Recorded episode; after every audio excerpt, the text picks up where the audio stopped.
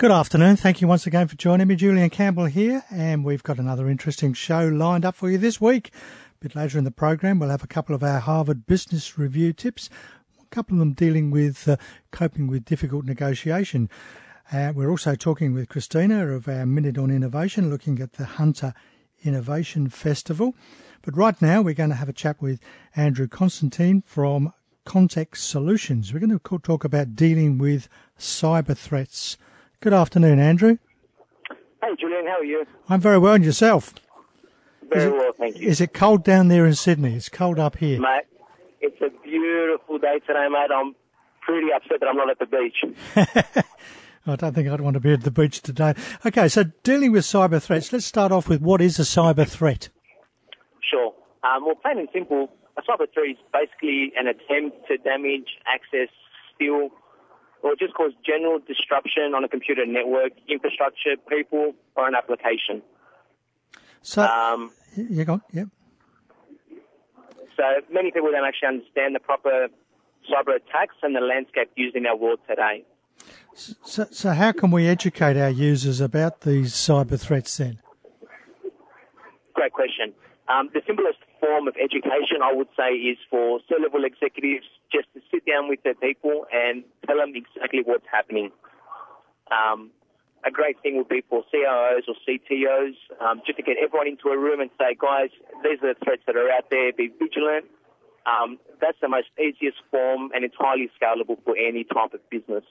So even a small business people can, uh, well, I suppose they can look at the internet and find some of the threats that are out exactly at the moment. Right.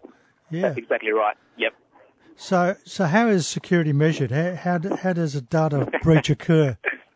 exactly. Cool. So basically, it's not measured with a ruler and a pen.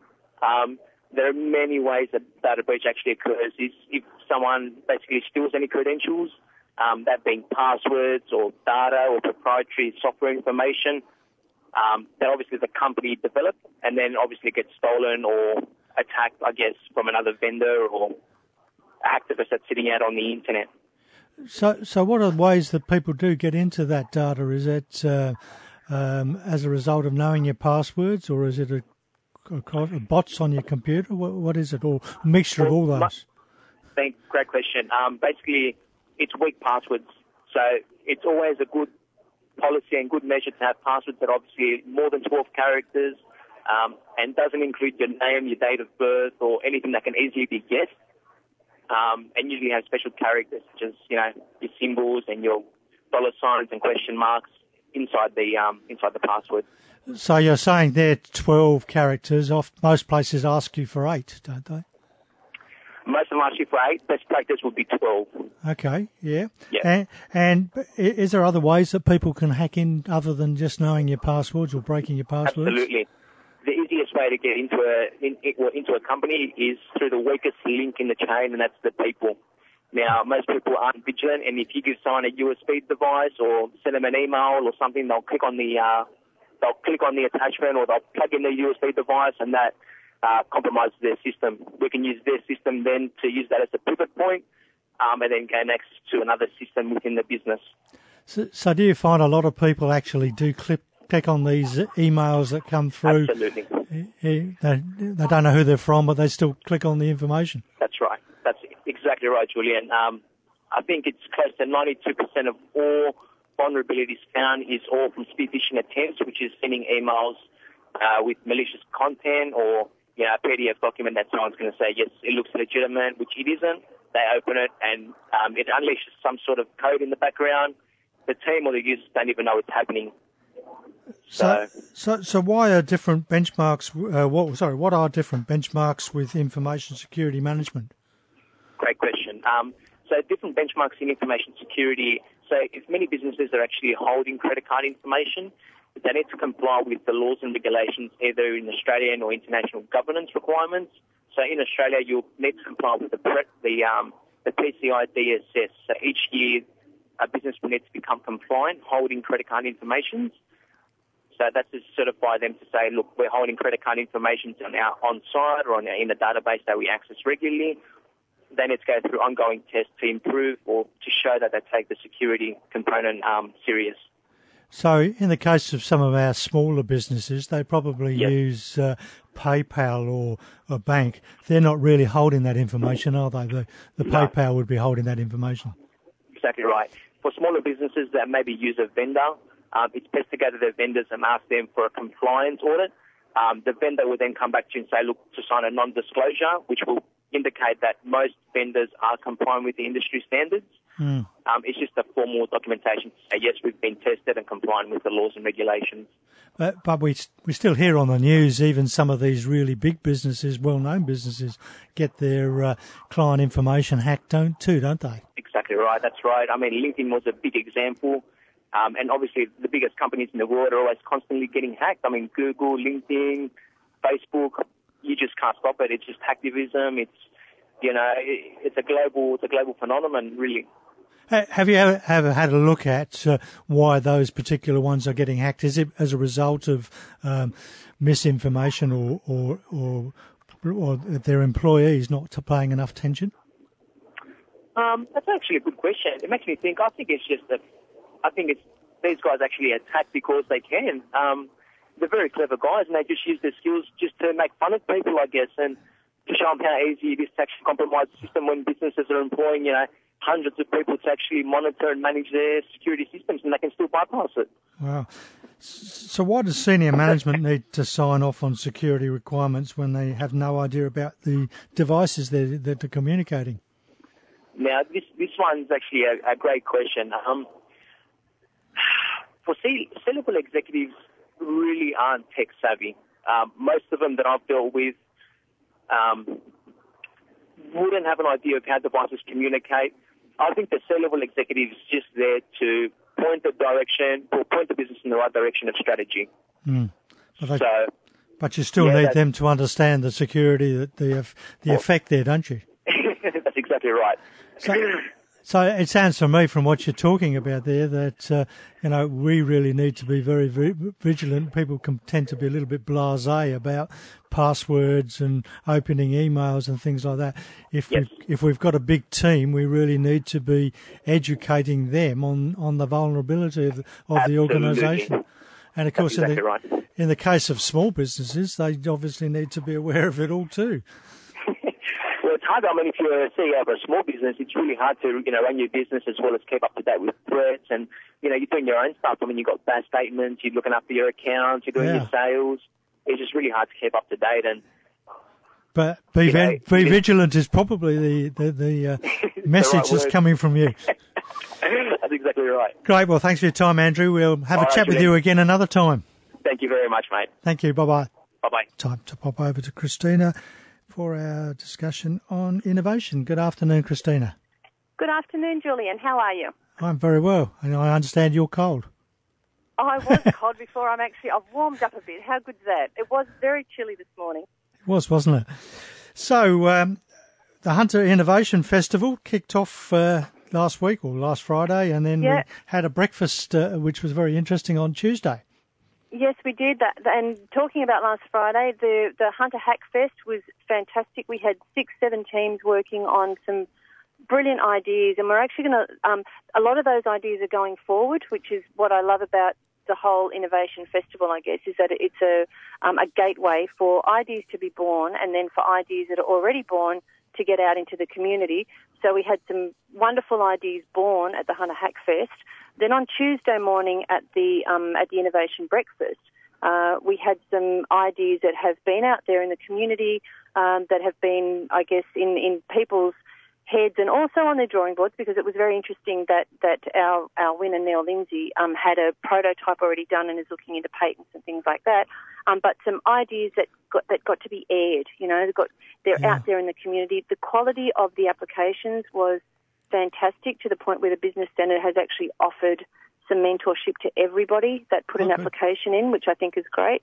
Um, but yeah, so the the whole idea about the idea coming from necessity, all the things that we've spoken around the innovation, um, you know, pathways, we actually saw evidence, and, and you were there, so Yeah. we saw evidence of it in, in the winning pitches, um, you know, concept. And, so, of, and of course, from- the young guy that, that won was uh, a very good story of uh, coming out of necessity there. Yeah, I mean, the electric shock. Hello. So he receives an electric shock um, during a, a working uh, a working moment, if you like, um, or from his caravan. He yeah, said it was plugged his caravan, caravan in, electric yeah. shock. Yeah, uh, and and therefore he went. Well, how do I solve this problem? How do we make workplaces safer? How do we make anything to do with um, extension cords, leads safer? So he's come up with it, size of a fingernail. Yeah. So, and I think what I really like the most too is the people that have approached him. Um, so the Hunter Innovation Festival organisers have had emails uh, asking to be put in contact with him because there's a whole lot of people out there in the community um, and, and in business. So when I say community, I'm talking business community as well and manufacturing community that want to help him put this idea forward. So for me, that that's why we do the Hunter Innovation Festival. You know, it's the whole getting ideas out there, putting people, connecting people together, um, and so we're very happy with the results. Yeah, and of course uh, the, the the other two were, were fantastic ideas. Whilst only in the idea phase, it would have probably uh, got people in the audience thinking, uh, you know, this this is a great idea, uh, and also the person that put it forward would have probably got more excited about uh, and more passionate about their ideas too. That's correct. And so um, one of the ideas was the brain train. Mm. Uh, and how many times have people in our community sat on a train going, I've just lost Wi-Fi again. What am I, you know, how m- much better use of this time could we be making? Um, this whole trip down, if we had an office kind of setup, if there were a couple of carriages set up as, as offices. And I've actually seen examples of this, Julian, um, with with office spaces, but also in, in different industry aspects. So when I was recently overseas, traveling from San Francisco to Palo Alto to, to Silicon Valley to, to spend the day as as I so excitedly did at D School, um, they've got parts of the carriage that are just set up so people can chain up their bikes, their bicycles, because you get to Stanford Uni and everybody is riding a bicycle around Stanford University. So again, through necessity, how many Yeah. bikes can you have on a train? There's whole carriages that are set up um, just to carriage the bikes. Now, wouldn't that be a wonderful thing also to have within our city? Mm. And and thinking about it there over the years is the people that solve a lot of these problems, uh, in particularly in the larger organisations, are the people on the shop floor that come up with the ideas and don't necessarily tell anybody. You know, they'll they'll add something onto a bit of machinery or they'll think of a way of doing something, and and nobody realises a lot of those little innovative ideas that are out there. Yep, and that, isn't it? It's not unusual, is it? It- It's almost a do moment, a no-brainer, where you go. The ideas come out of having empathy with your consumer. So the best innovations will come having empathy with the end user, with the consumer, with the person on the shop floor who's dealing with everybody. You know, at a, at a coalface frontage. I mean, it's quite cliche, but it's very true. A lot of the brilliant ideas come from people that are using processes and they go, hey, I know how to make that a bit easier. Hey, I know how to service your needs better. I know how to please our consumer. I know how to empathise with the person on the other end of the product. Now, now one of the things that came out, uh, uh, we've talked about it too, is the importance of collaboration. And uh, uh, so, someone made the comment there that uh, that, that ladies are, are more collaborative than men, and you've got a function on this evening that focuses on female entrepreneurs. Yes, it does. And, and so, Women in Innovation, um, the event on at Watt Street Arc tonight starts at five thirty. Uh, we're still taking registrations. It's a free event sponsored by the University of Newcastle. Um, is talking women in innovation, and it was actually me that made that comment. I was listening to a talk, uh, and it was about the numbers in Silicon Valley. Actually, the entrepreneurs, numbers of entrepreneurs in Silicon Valley, and the gender, what was a gender imbalance, is in a way correcting itself. The whole way forward for business is through collaboration, and they believe that the reason um, that the the the female entrepreneur is on the rise is because they are more collaborative. It, it's innately uh, a- a condition that women collaborate easier. Um, and I don't want to sound sexist saying that, but if you go back to tribal days and what we were doing, women would stay behind and collaboratively, if you like, feed the community, raise the children together, look after each other as a community as opposed to individuals. So the men went out on the kill. They had to act as individuals a lot of the times, and, and the women were back acting collaboratively, and they believed that this whole idea of collaboration um, is why there's a rise in female entrepreneurs in Silicon Valley in particular, and that will that will generate out into the rest of society as well, into the rest of communities. And you've only well, you've only got to ask us men, you know, drive a car. We, we we know where we're going. We don't need to ask anybody. We we know what we're doing. Yeah. Whereas ladies will ask people, "How do I get there?" Oh, absolutely. Ken. that is so me. And you know what, Julian? I will ask people how to get there, and I'll still manage to get myself lost. I Oh. don't think that's a really good Won't get into that. Yeah, and, no, and, and, it, and the festival finishes tomorrow with the uh, Hunter uh, uh, breakfast. Um, Yes. So the Hunter Research Hun- Foundation yep. have a breakfast in the morning. Then the Hunter um, 1804 are hosting the and CSIRO are hosting the Innovators Lunch. Um, and then I can't believe we're at the end of another Hunter Innovation Festival. Uh, and you know, there's so many people to be grateful to in the community, and very much enjoying the support um, from community and from sponsors that, that we've received. So you know, it's been very good. The feedback has been terrific, but the opportunities that have been created is the reason why the whole committee puts it, puts the festival together. well, I look forward to talking about the uh, female entrepreneurs next next uh, Thursday. We shall do that. That I'll look forward to that as well. Have a great week. Bye bye. Thank you. Bye. Oh, we've got time for a Harvard Business Review tip here. This one bounce back after a failed negotiation.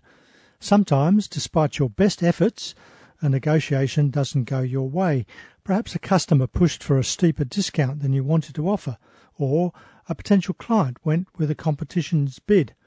In the face of disappointment, how do you make sure your reputation isn't damaged?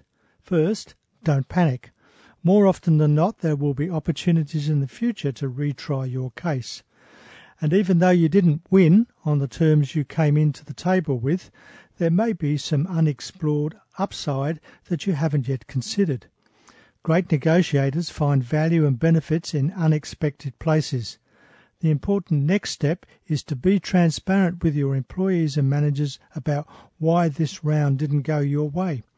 They appreciate your honesty and help you spot missteps that, so you'll be more prepared the next time around. And you just got time quickly for another one there. Don't let today's goals get in the way of your future goals. Most of us want to keep moving forward at work and in life. When you ask yourself, who do I want to be and where do I want to go, chances are that the answers involve growth in some direction. But although you can't spend all your time pursuing those objectives, you definitely won't achieve your goals if you don't spend any time thinking about them. If you want to start a new company, launch a new product, or lead a new group, you have to spend time planning and building the skills and experience you'll need. Here's the key you need to spend time on these things even when there are more pressing things to do, and even when there is no apparent return on your efforts. Sometimes you need to be irresponsible with your current tasks in order to make real progress on your future self. So, focusing on the future can be very, very important. Thank you for being with me for the last half hour. I hope you've enjoyed the poem program. In a moment, Jane Klein will be back with your easy listening favourites. Next week, we're going to chat with Jeff Ingram from Franchising Professionals. Is franchising for you? We'll have our minute on innovation with Christina and some more business and legal news and views that might affect your business. I'd love your company again for business, the law, and you at the same time next week. Until then, have an exciting and prosperous week. And as Thomas Edison once said, if we did all the things we are capable of, we would literally astound ourselves.